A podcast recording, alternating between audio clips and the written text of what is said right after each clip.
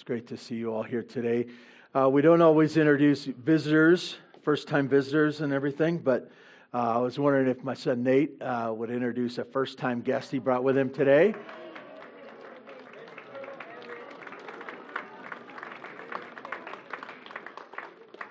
Emmett Lewis, it's good to meet you. Good to see you. Good to have you in church. May you uh, always be in church. Turn in your Bibles uh, to Revelation chapter 13. Uh, we're going to be diving into it today. Uh, you may wonder why we are going to Revelation 13. Why are we talking about the mark of the beast? Um, it's because you've asked for it. Um, and so here we are. Uh, we are talking about the mark of the beast today. And uh, many of you were a part of our study uh, the last, um, I don't know, last year or so in the book of Daniel. And Daniel has a lot to say about Antichrist and what is to come, uh, specifically the Great Tribulation, uh, what's going to go on with um, God's people as we, um, as we think about how this all ends. And um, last week we talked about the rapture of the church. And uh, as if you're here last week, uh, you heard me uh, put together for you that uh, the rapture happens uh, really before the tribulation begins, that seven year period. Um, a little background from the book of Daniel before we get rolling here. Just stay in Revelation 13. I'll have uh, Stan put Daniel chapter 9, verse 24. Uh, this is one of the passages, one of the sections that talks about this idea of 70 weeks or 70 uh, seven year periods. And it says this Daniel chapter 9, verse 24 70 weeks are decreed about your people and your holy city to finish the transgression, to put an end to sin, and to atone for iniquity. Uh, to bring in everlasting righteousness, to seal both vision and prophet, and to anoint uh, a most holy place. And so we know why, uh, what is has to happen, what is heading towards the end, what is the last of all that is going on. And I, you know, there's, I think, six things there, but I, I just want to point out to you to put an end to sin, to put an end to sin, for it to be over, to be, to be over. And, uh, as I look at our world, um, it's easy to find sin in our world. It's easy. It's easy. It, you don't have to go looking for it. It's all around us. Uh, it's in small, insignificant things, but it's also plastered on billboards, uh, proclaimed uh, as good uh, throughout the news media over and over. It's, it's plastered. And to know this, that in the end, um, that God is bringing by his plan uh, and at that end time to bring an end to this, to put an end to sin. And so, uh, what we're looking at today is a, a, small section of Revelation, and really it falls in the middle, um, but to the second half of the tribulation. Um, and so, this is what we're going to look at today. I, I want to remind you that as you read the book of Revelation in different sections uh, in Daniel and other places that talk about end times, uh, it's meant to be prophetic. It's meant to be telling about that which is going to happen in the future. And it's not simple, it's never uh, been seen before things. And, and so it, it's really hard for us to grasp. There, there's a reason for it because we have nothing to compare it to. Um, if I told you, you know, I went, I, I went someplace and I, I saw this amazing thing, and you say, well, describe it for me. And, and I would say to you, it was like a whale, it was like a whale flying through the air. And you would go, Well, I know what a whale is. I've seen things fly in the air. But the idea of a whale flying through the air is like nothing I've ever seen before. And immediately in your mind, you would say, Kevin's nuts, because whales don't fly. and you would deduce in your mind, I know that whales don't fly because I've never seen a whale fly. And I want to tell you that you might look at the book of Revelation and say, Oh, I don't believe it. Uh, I don't think it's going to end that way. Doesn't make scientific, uh, you know, it doesn't make the scientific cut. Uh, we're believing the science, right? And history repeats itself. And, and this is something that's never been. So uh, I don't believe it. I want to tell you that's why it's the revelation of God. It's God revealing to his people what's going to happen in the future, stuff that they would not know, they would not know, apart from him telling us that it's true. And so it's uh, looking towards the future, talking about the future, uh, speaking to what is going to happen in the future. Um, I, I want to say this too that as you read the book of Revelation, both and other prophetic passages as well, know this that Satan thinks that he's in charge. He knows he's not, but he's doing what he wants to do in the parameters, the parameters of God allowing him to do what he's doing. But God working out his plan. We're going to see that very vividly here today. But I, I want you to, uh, you know, hold that intention that Satan's in charge of what he's doing, but not really. And God is working out his plan. And I think that's important to remember today with what's going on in your world. Um, it's easy to say, well, Satan did that. And I want to say, yes, he did. If you see the fingerprints of sin in your life and the lives of others and the world around us, yes, Satan has a, a role in that. But to think that he has unfettered access to you and without the loving care of your God who loves you so much, um, I think that's wrong way of thinking. And so uh, maybe that'll be helpful for us as we think in terms of being fearful and uh, various other things. Anyways, um, Revelation chapter 13. Uh, I want to start reading at verse 11. If you'd stand in honor of God's word as we read together. God's word says this Then I saw another beast rising out of the earth. It had two horns like a lamb, and it spoke like a dragon. It exercise, uh, exercises all the authority of the first beast in its presence and makes the earth and its inhabitants worship the first beast, whose mortal wound was healed. It performs great signs even, even making fire come down from heaven to earth in front of people. And by the signs that is allowed to work in the presence of the beast, it deceives those who dwell on the earth, telling them uh, to make an image for the beast that w- uh, was wounded by the sword and yet lived. Um, and it was allowed to give breath uh, to the image of the beast so that the image of the beast might even speak and might cause those who would, worship, who would not worship the image of the beast to be slain. Also, it causes all, both small and great, both rich and poor, both free and slave, to be marked on the right hand and, or on the forehead, so that uh, no one can buy or sell unless he has the mark. That is the name of the beast or the number of its name. This calls for wisdom. Let the one who has understanding calculate the number of the beast, for it is the number of a man. His number is 666. God, we ask your blessing on your word. We thank you for loving us so much that you've communicated with us.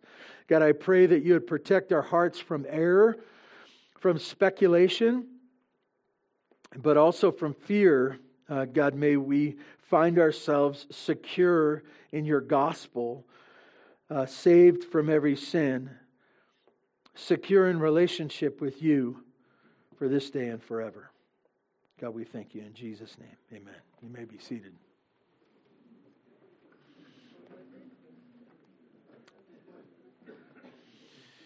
So, uh, easy stuff, easy stuff. If you would look back, we're not going to look at it now, but I'll just warn you about it. Uh, verses 1 through 10 of chapter 13 speaks of another beast or uh, a first beast. And uh, we see this to be the embodiment of Satan, Antichrist, here on this earth. Um, and as you remember back to the book of Daniel, we were constantly, he was pointing forward to Antichrist coming. Um, I say Antichrist, it's not identified, he's not identified in this passage as such, but as you look to John's other writings where he describes Antichrist, this is Antichrist. Um, and so those first 10 verses are the Antichrist. Um, we have in our passage this, this morning, verses 11 onward, another like the Antichrist, identified as the false prophet. You'll see that later in the book of Revelation. Um, so you have Antichrist and the false prophet um, in this end time tribulational period. Got it? Um,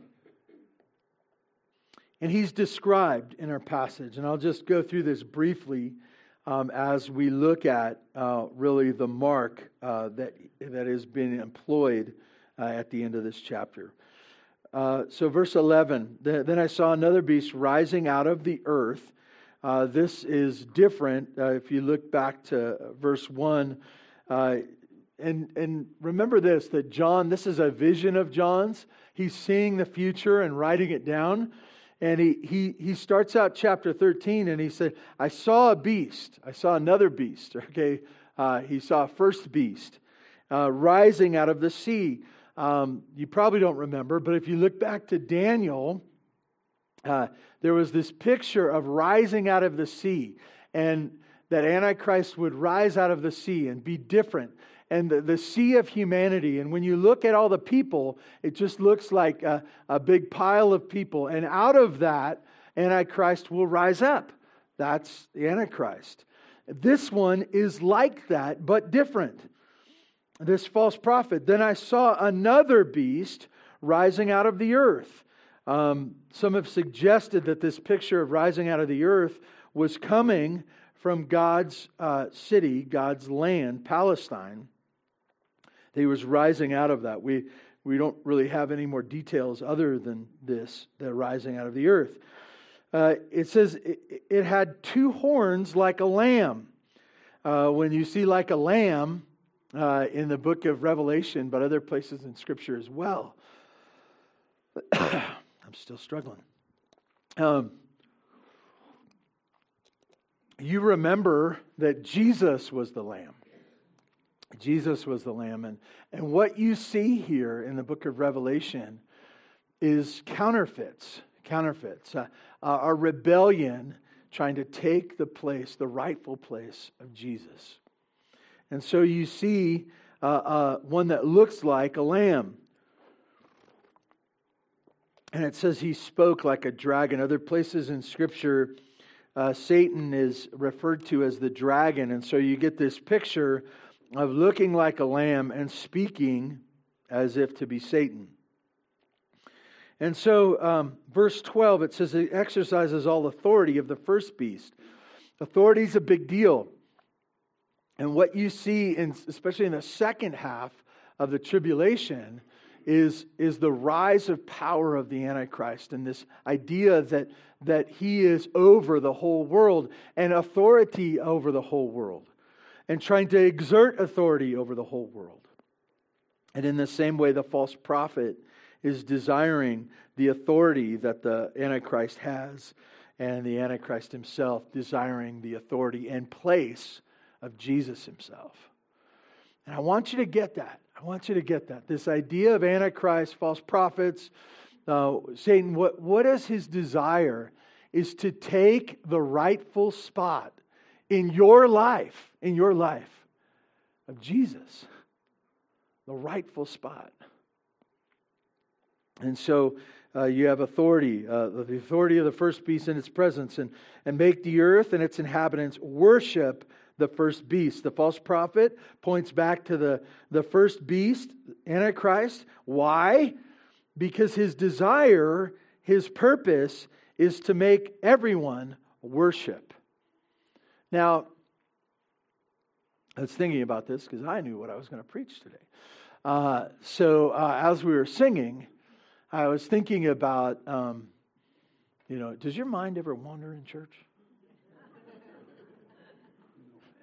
I was thinking about my buddy Emmett over there, my grandson, first grandson. I was thinking about him and my desire for him to be a worshiper, worshiper of Jesus. Um, talked to a grandma, great grandma, and she shared with me about her uh, kids and grandkids and great grandkids and her desire for them uh, to be worshipers. I was thinking about uh, singing and that we are worshiping as we're singing. We're gathered here for worship. In fact, uh, there's a piece of paper here. This is what we plan on. And what does it say? Those of you can see.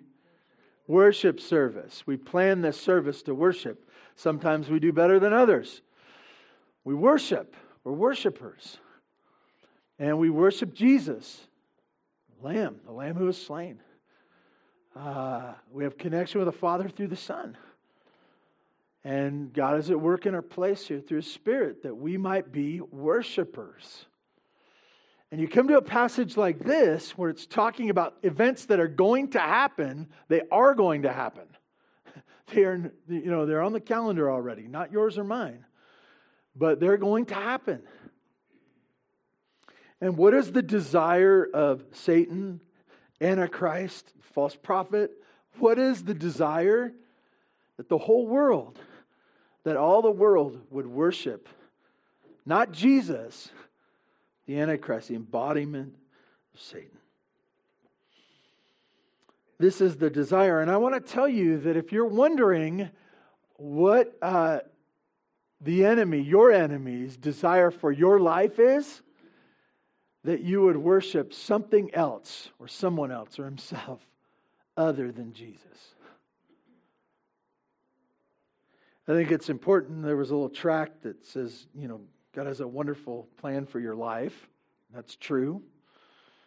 But we have an enemy who's got a terrible plan for your life. And if you choose to follow him, it's not going to turn out very well for you. Anyways, worshipers. Um, as you think about what this passage is all about, it's all about worship. Whether you will worship like everyone else, give in to, or you'll be a worshiper of Jesus, Him alone. And so, uh, as you look at this passage, it shows of the. Um, we're not going to go into the details. It's going to take far long, far longer to look at chapter 13, but there are some connections here. But they're all going back to uh, Antichrist. Um, verse 13 it performs great signs, even making fire come down from heaven and earth in front of people. And by signs uh, that is allowed to work in the presence of the beast, it deceives those who dwell on the earth, telling them uh, to make an image for the beast that was wounded by the sword and yet lived. Uh, there's this confusing but important piece that Antichrist is dead but then alive. Um, there's a, uh, a mirroring resurrection uh, or false resurrection or uh, seeking to draw away people from Christ in him receiving a mortal wound, but now being alive, Antichrist. And what is the purpose of these signs and these connections? It's all about worship, but it's all about proving, even as Jesus rose from the dead, even as he performed signs. Now there are these counterfeit or competing signs.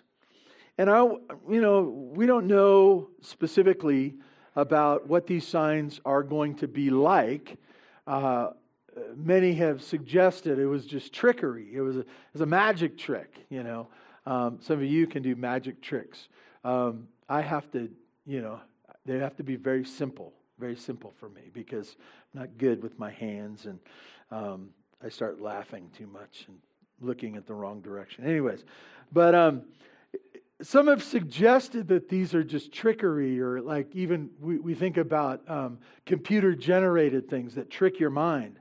Um, I don't know, uh, but it seems like uh, don't, don't discount, I, I'll say it this way don't discount the power of Satan, okay? Don't discount it. Uh, it is not nothing, his power. Um, and so, as we look at these, I believe these probably to be uh, legitimate signs that will blow the minds of those who see them. Why? To deceive. To deceive. In your mind, circle that word. What was the purpose? To deceive. And I want to tell you that um, one of Satan's favorite tricks in his bag for you is for you to be deceived. And, you know, keep it simple, right? Stick to God's word. Know nothing beyond that. people like to argue about what really happened, what, you know, what happened. And I want to tell you, I don't know anything. I don't know what happened. Well, there was an eyewitness. The eyewitness lying. Was the eyewitness deceived? I don't know. There was a study. There was a news report. There was, I don't know. I, I don't know what goes on. I'm, I'm open for deception myself. But the one thing that we can know for certain is His word is true, and we can trust in it. His plan is being worked out. And so, you know, deception is what these end times uh, pieces are all about. as we look at this, uh, skipping down to verse 14. I'm sorry, verse 15. And it was allowed to give breath uh, to the image of the beast, so that the image of the beast might even speak and might cause those who do not worship the image of the beast to be slain. Uh, what you have here is uh, the coming alive or uh, the idea of words coming out of this image uh, that would, once again, compel people to worship, and not just compel people to worship, but um, the idea of killing people that do not. Verse 16. Also, it causes all, both small and, and great, both rich and poor, both slave and free. Now, when you think about this, uh, there's always um, the have and the have nots. Uh, if you don't have any money, you're limited, right? And so if you don't have any money, it separates you from those who do have money. And a lot of times in, in our culture and day, and this has probably always been true, there's the, you know, there's the poor, there's a little bit above the poor. What would you call that? not poor, uh, middle class. You know, there's different, you know, uh, I think most of the people here, you always call yourself middle class. Just because you don't want to be known as the greedy rich people and you don't want to be known as the poor people, okay? Middle class. We're a middle class church here. Um, middle class church. Doesn't have a very good ring to it. But, anyways, um, um, what would the logo be? Anyways, um, middle class church, right? Uh, and then there's the rich, but really, uh, it's not just the poor, the not poor, the middle class, the rich. There's always the super rich, right? The super rich. Uh, some have said the 1%, and probably it's not the 1%. It's usually probably uh, 1% of 1% or something less than that, right? But notice this passage. Um, when you see what you see is this another beast, the second beast, is desiring the worship of the first beast and, and all the things that are going on, the deception, all is pointing that the, the first beast would be worshiped instead of Jesus.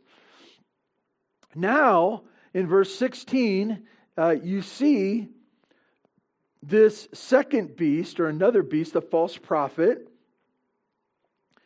it says, Also it causes all, both small and great, rich and poor, both free and slave. It's the idea of all of humanity, all of humanity. Not just the rich, not just the poor, not just the, the, the great, but also the small. It's all. It's all. And, and this is very hard for us to grasp. Many of you have come across those who are great and those who are rich, and you realize the separation between your life. But when it comes to this time, everybody, everybody. And it's important for you to think through, even in your own life right now, that all will be on a, a level playing field as the Lord brings conclusion to this earth.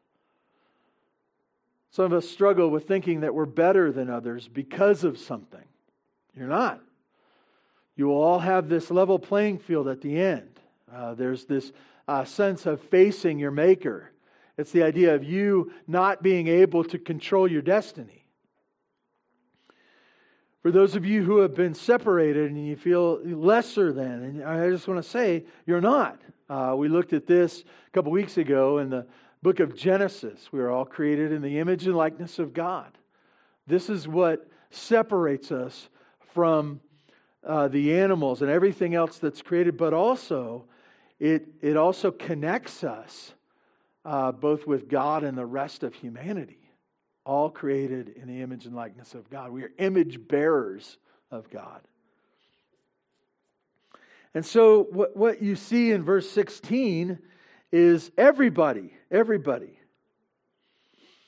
And what is everybody to, to do? Uh, both small and great, both rich and poor, both free and slave, to be marked on the right hand or on the forehead so that no one can buy or sell unless he has the mark. Well, let, us go through that. Um, you have everybody marked, every demographic, but you have now some specific things about the mark. Now, this is what I want you to get this morning. This is uh, really compelling for me. For you, as your, the church, I want you to know. Uh, I want you to know about the mark of the beast.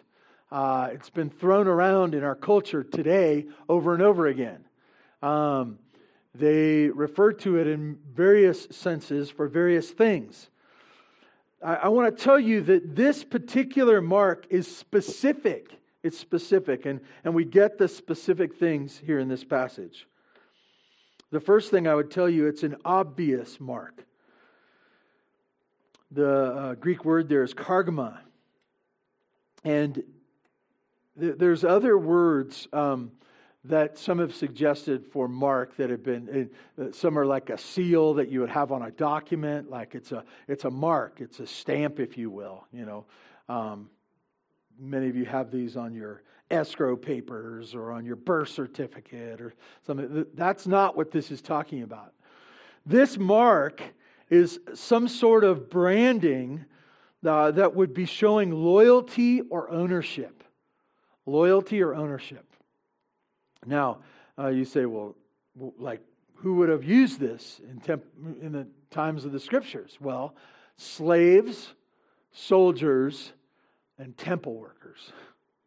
Slaves, soldiers, temple workers.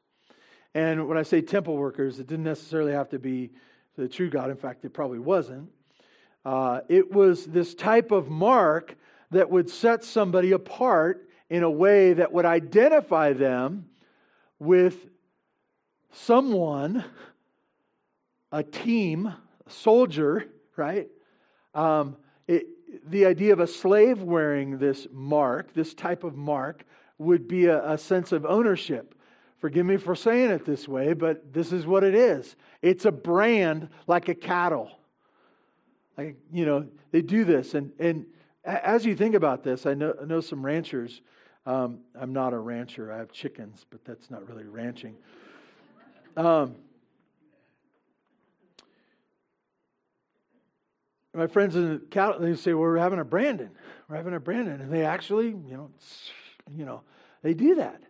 And the, the picture there, uh, and, you know, especially those who free range around here, and uh, uh, It's the idea that as you look at your cows, many, and you're looking at them and they all look the same, you know. Uh, hey, you, you don't know your cows by name, there's many of them. But you look at the brand and you realize, oh, this isn't one of mine. This belongs to somebody else. And as you think about this passage, the compelling mark is meant to be a specific identification that the person who receives it is part of whatever that mark um, shows. They're owned. They're a soldier in that army. They worship at that, they, they work and worship at that temple. I, I want to say this too. The, the word itself does not have a negative connotation. It, it, all it means is you are positively ID'd to whatever that brand shows. You know, you say, well, what kind of mark is it? I don't know. I don't know. But it is meant to be a specific mark to show that there's a loyalty, there's a part of the army, it's I, I work in this worship system. And so as you picture this in your mind, I want you to understand that it shows, it's an obvious mark. Um, I've known some people with tattoos. I don't have any tattoos. I have scars, but I, I don't have any tattoos. I, I know I've known of people who are scared of their mom and dad, even as adults. And they wanted to get a tattoo, but they were scared of their mom and dad. And so they got it in an inconspicuous place so that mom or dad wouldn't know, wouldn't know. This is not what this passage is talking about. It's the idea that someone would be able to identify you. It, it, would be almost like a badge of honor, an identification that everyone would know. Specific, obvious mark. We move on about this mark, and, and this is specific. This is giving us a picture of what this mark is. And I would say this um, it's giving us a picture that the mark of the beast is not here today. Hear, hear me clearly. It is not here today. It's an obvious mark uh, that separates, shows. Second thing we see, it's at the head or the right hand. Um, head, right hand. Somewhere right here, okay? Uh, this is all we got, by the way, right? Uh, this is all we got. Head, right? Like we, uh, sometimes we want to speculate. What's that going to be? Is it going to be a chip? Is it going to be a tattoo? Is it going to, like, I, all I want to tell you, it's going to be obvious, whatever it is. It's not going to be something subtle. It will not be something that you have to take your shoes off for, right? Okay? Um, it is going to be something obvious. Obvious, by the way, um, I'm not saying that the chip piece will not be a part of it, but I kind of think that that will not be the primary piece of it because it's supposed to be obvious, and um, chips are not obvious unless it. Anyways, um, you can have fun with that. Don't have fun with that. It's not worth it. Um, Mark's what head and right hand. So, so this is what I want you to get. Um, it's only two specific spots, right? And so the idea of something being other than that, you can know for certain that that is not the mark of the beast. Okay? I, I want you to develop a picture of this.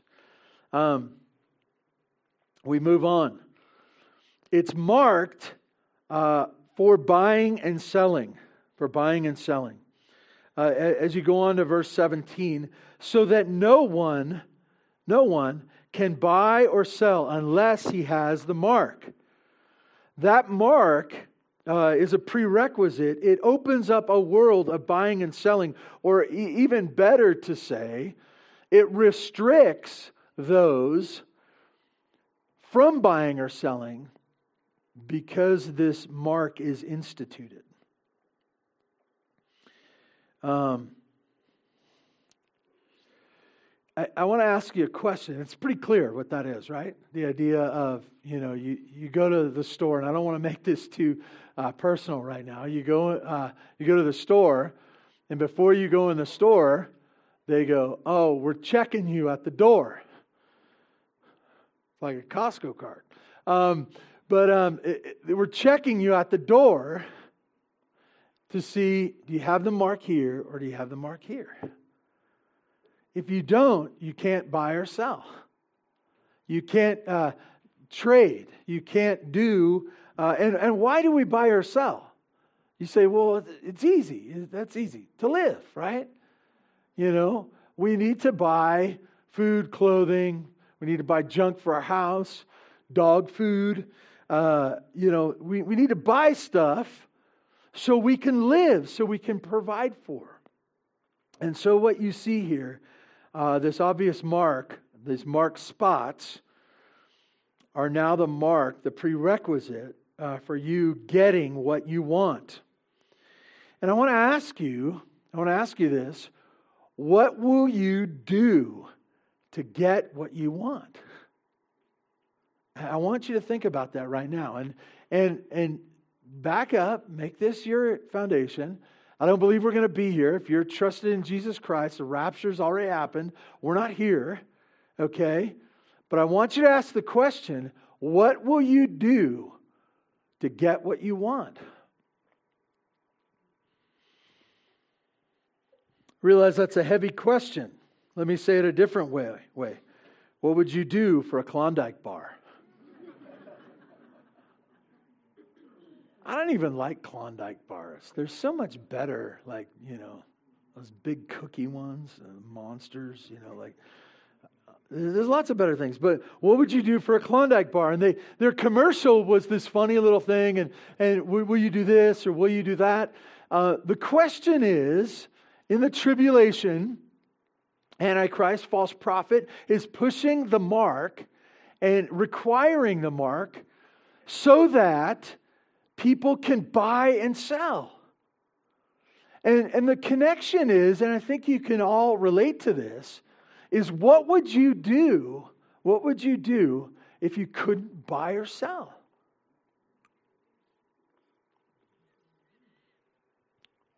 What if you couldn't get food for your children?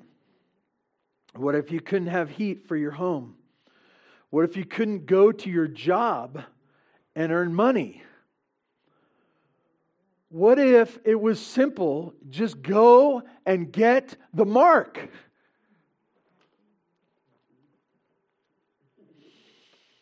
What would you do for a Klondike bar?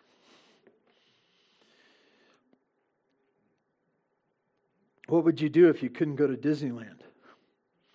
What would you do if you couldn't go down to the outlet malls to own ranch? What would you do if you could not go to the doctor? What would you do if you couldn't get groceries? What would you do if you couldn't keep your home? What would you do? In this time, in the tribulation, people will be marked so that they could or could not buy or sell. It'll be obvious mark as you look down at the scriptures again, um, remember this is small and great. This is everybody. This is the banker as well as the one who deposits his check at the bank. Okay? Uh, it's the one of wealth, but also the one of poverty. Verse 17 so that no one can buy or sell unless he has the mark, that is, the name of the beast or the number of its name.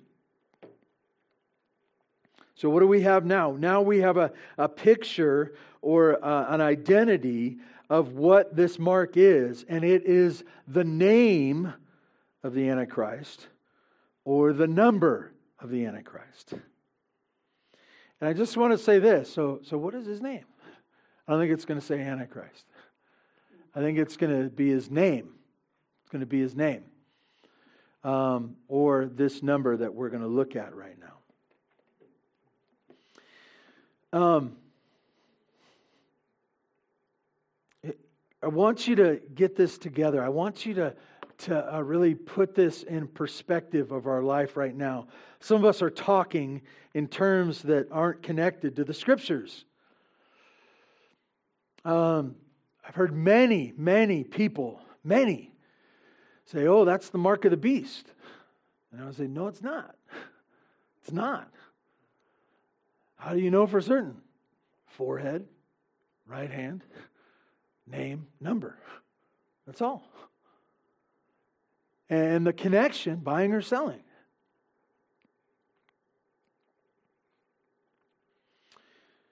As you look at this, you need to put this into perspective of what will happen in the future and what is happening today.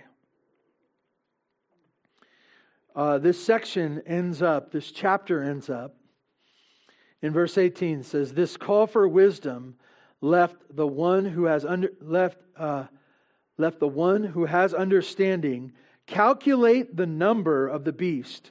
For the number of a man, uh, for it is the number of a man.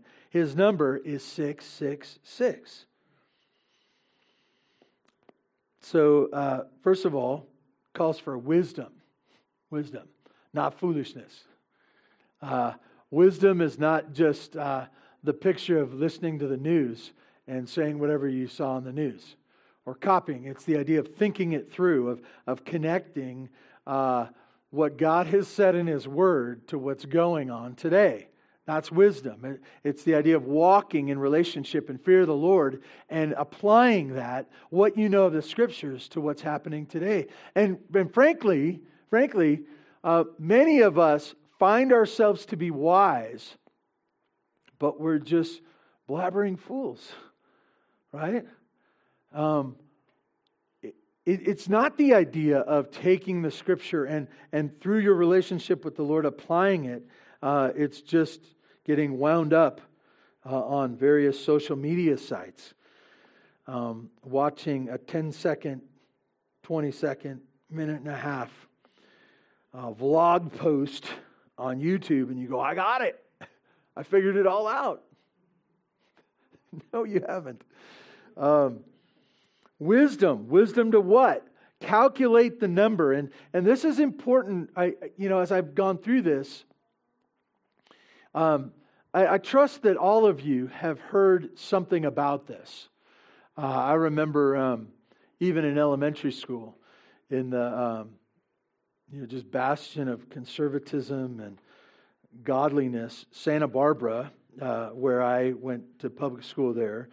I remember a kid in my class in elementary school, uh, you know, writing 666. And that's the bad number. That's Satan's number. And I'm like, I go to church. I know that's a bad number, okay? Like, you know. Um, but, but this idea of pushing it off but as I look at this, it says this calculate the number. In wisdom, calculate the number. Uh, the number of the beast, for the number is of a man, and his number is 666. So, first of all, it's going to take calculation. Um, in biblical times, a lot of times they would use beads for counting, and this picture of just going like this, right? Um, now we have calculators and computers and the idea here is that it's going to take some brains, it's going to take maybe some math. Most have connected this to uh, gematria, the, the idea of letters uh, connected to numbers, a code, if you will, assigning numeric value to a name. Uh, many have connected this to Nero or to the Caesars or to Hitler or to others. Um, before we get into the, the particular number, first of all, it's going to take calculation, wisdom, calculation in real time in history. And then, secondly, um, it will be a number of a man. There's some interesting things about this passage to me. Um, the authority, I brought that up already. And even uh, the reference to both these beats as its, you know, it's like this downgrading. And now finally, uh, he says, uh, he highlights a man, a man. In verse 18, calculate the number of the beast, for it's the number of a man. Now, now what, what you want to think right there is a, a couple of different things. First of all, it's a specific man. It's a specific man. Some have suggested that um, Satan, as he plans for things that he doesn't really know about, uh, he doesn't know the timetable. He knows generally the timetable. He knows that he's a defeated foe.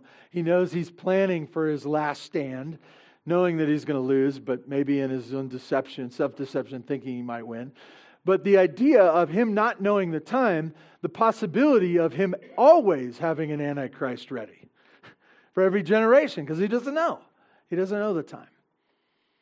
Um, I don't know about that. But know this it's a man.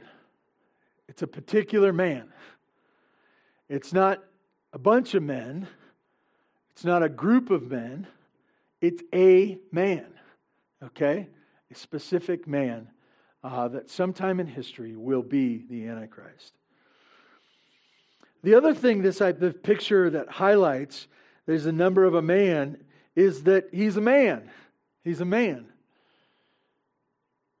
This is distinguished uh, between the God man, Jesus. That he's, you could say it here, he is just a man. He is just a man. And this is very important as you think about uh, your life living in fearful times. Uh, it's funny, it's not funny, but um, I was poking around the internet in preparation for this, and I couldn't believe it. There's a word, it was a very long word. I should have wrote it down. I probably couldn't have pronounced it. But there's a fear of the number. It's a real thing that they uh, have on medical sites fear of the number of the beast. And they, you know, there's, there's, symptoms. There's symptoms for the number of the beast, and like, you know, if you fear it, and you know why, and psychologically why, and what you do, and like there's. And I thought, what do they know about this? Nothing.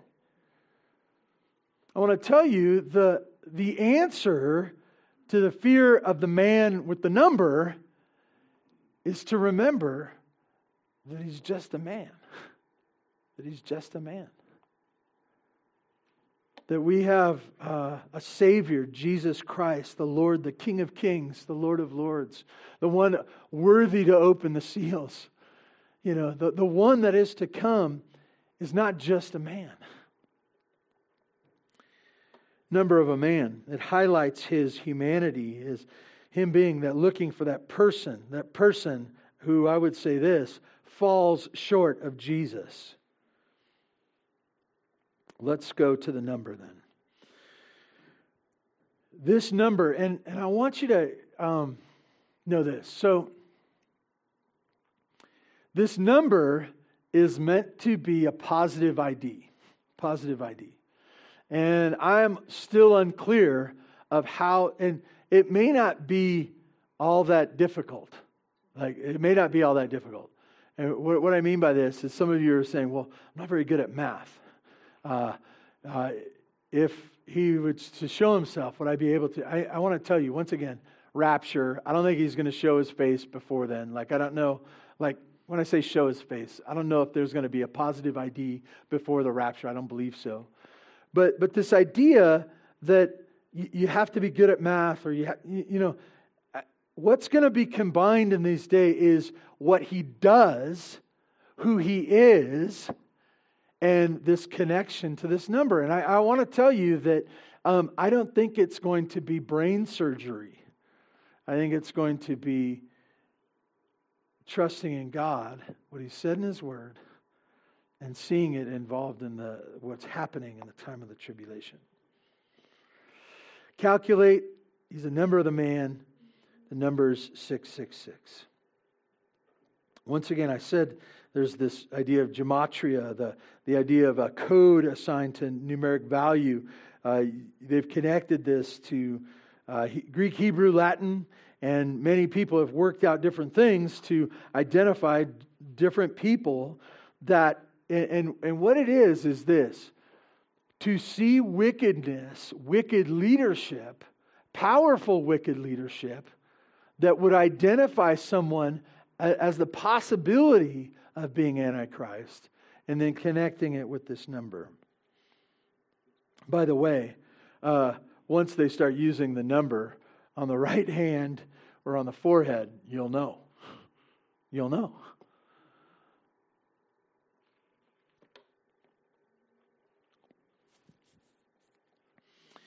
So, this code is assigned in such a way that would connect to this number.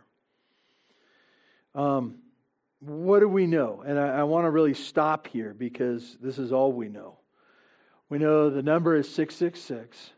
We know he's a man. We know he's a man. We know that uh, there's going to be a mark, and it's either going to be his name or this number. We know that this connection will be compelled by buying or selling. Buying or selling. There will be marked spots, the head and the right hand. It will be obvious, some sort of branding showing loyalty or ownership. This will be a specific mark. Um, now let's speculate a little bit. No, I'm just kidding. Um, we'll leave it there. Let me, uh, let me try to tie this up with three thoughts. Three thoughts. For us today, right now, right here, I don't believe we're in the tribulation time. Like I said before, I believe that the church will be raptured out, snatched. Um, so, how do we live from here to there? You know, to here until the Lord takes us home. Like, how do we live? Let me, let me give you a few things. The first one is this that we should reject the seed forms of this. That we should reject the seed forms of this. There was that kid uh, in elementary school. Uh, he's grown up now. He's probably in his 50s, if he's still alive because of his bad choices. Um, there will be people who mock the name of Jesus and will identify with this number 666. I want to tell you, reject it. It's not something to be afraid of, but it is not something to think nothing of either. That we should be on the, the lookout in our mind to reject the seed forms of this. There will be many that desire to mock the name of Jesus by using this as identifications of who they are, of businesses, of, uh, of the idea of symbols. And, and I want to tell you, reject them at every time. Why? Because it points to this time. And it points to a, a, a desire to draw away from Jesus, the worship of Christ, to the worship of Satan. So I want to encourage you to reject the seed forms of this and any and every point. There will be many who come mocking and desiring to identify uh, with Antichrist, either um, subtly or outrightly, uh, or even the idea of non thinking. You know, they just think it's cool. Um, I want to remind you, we, we looked at this when we went through the, the book of Daniel, that there are really three things uh, John spoke of. Remember, uh, that John wrote. This was his vision in the book of Revelation. But he also spoke earlier, where it, specifically in First John, where he talked about the spirit of Antichrist, First John 4 3. But he also said in First John 2 that many antichrists have come or, or will come. And so, what, what do we get right now? What is happening right now? Spirit of Antichrist and small a Antichrist. And I just want to encourage you reject them at every point, whether they be athletes, politicians, bosses, peers. Reject them at every point. Why? It's Antichrist. Do you get that? Antichrist. Do you want to be identified? Is that no big deal? It's a huge deal. It's central to who we are. Reject the seed forms of this. Secondly, I would say this fear not. Fear not. Even this morning, me bringing this up, for some of you are like, oh, man. I was hoping for some like Christian pep rally stuff. You know, someone's going to ask you this afternoon, hey, how was church today? You say, it was great. It's super fun. We talked about the mark of the beast. Antichrist coming. People getting killed. Um, I, I want to tell you that fear not. Why? Only a man. Only a man. Only a man. And I'd say if you read further, a defeated man. A defeated man. A judged man. Fear not, only a man. And, and by the way, by the way, um, what a joke. What a joke. You say, what's a joke? It's Satan, Antichrist, false prophet, images put up there, the false signs, the resurrection. What a joke. What a joke compared to Jesus. What a joke. Why would I ever, why would I ever? Uh, it, it, just doesn't make sense. Uh, as you look at the beauty of Christ, what he has done for us, what he has offered us, what he has drawn us to, how he has provided for us, not just for today, but forever. What a joke. Lastly, for you right now, for you to be identified, not by a thing on your forehead or you know, tattoo on your hand, your right hand, for you to be identified, not by those things, but by the fact that you are an exclusive worshiper of Jesus Christ. He's the only one I worship. He's the only one I worship. He, I am an exclusive worshiper of Jesus Christ.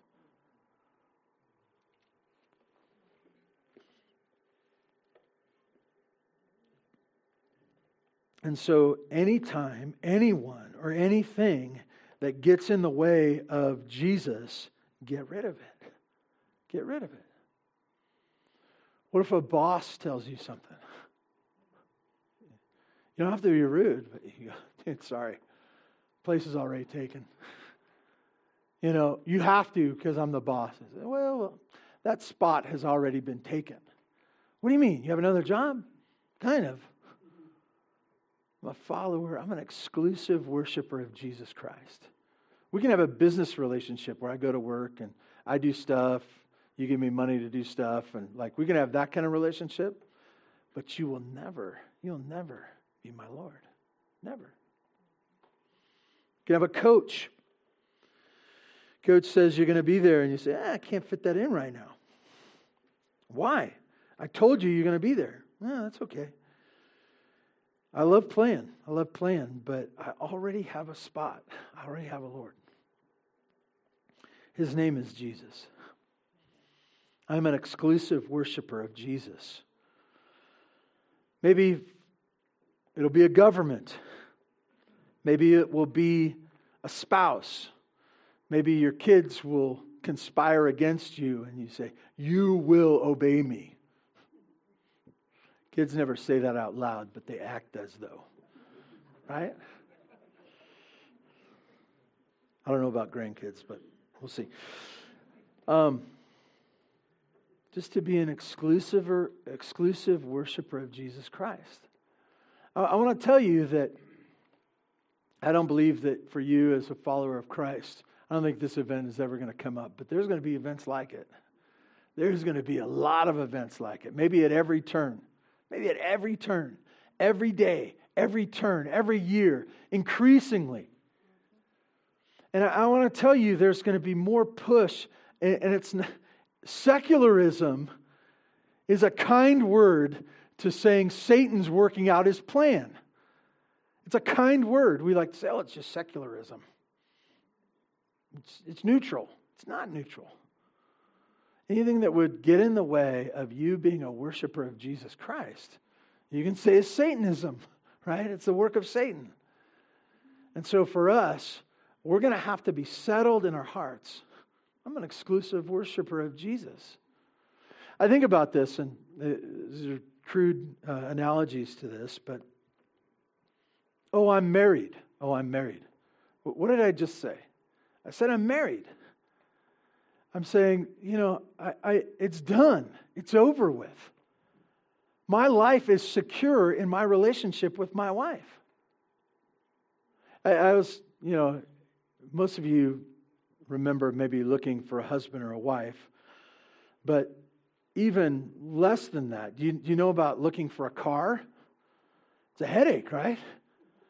You identify a car, you say, oh, I need a new car. The old one's falling apart. And so you start going, you, you come to church and you look out in the parking lot and you go, who has a nice car that I'd like to have? You know, coveting starts coming in. And then you start, you know, hey, you're willing to sell like, oh, no, but how does it ride? And, you know, this, this gas model, you have you broke? And, you know, and, oh, no, yeah, it breaks all the time. It's a Ford. But, um, uh, you know, and, uh, but once you decide, once you decide, and you identify the car, then you find the car, then you figure out how to pay for the car, then you get the car and you go, ha. And you go on the freeway and you, you don't go, you, you, might have a, like flashback and you're like, oh, now I already got a car. It's done. It's over with until I need another car, right?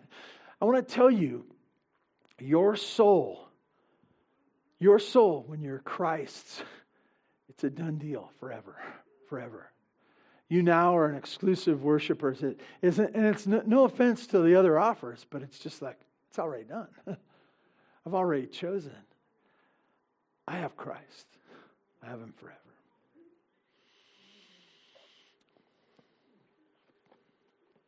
God, thank you for the gift of your Son, Jesus.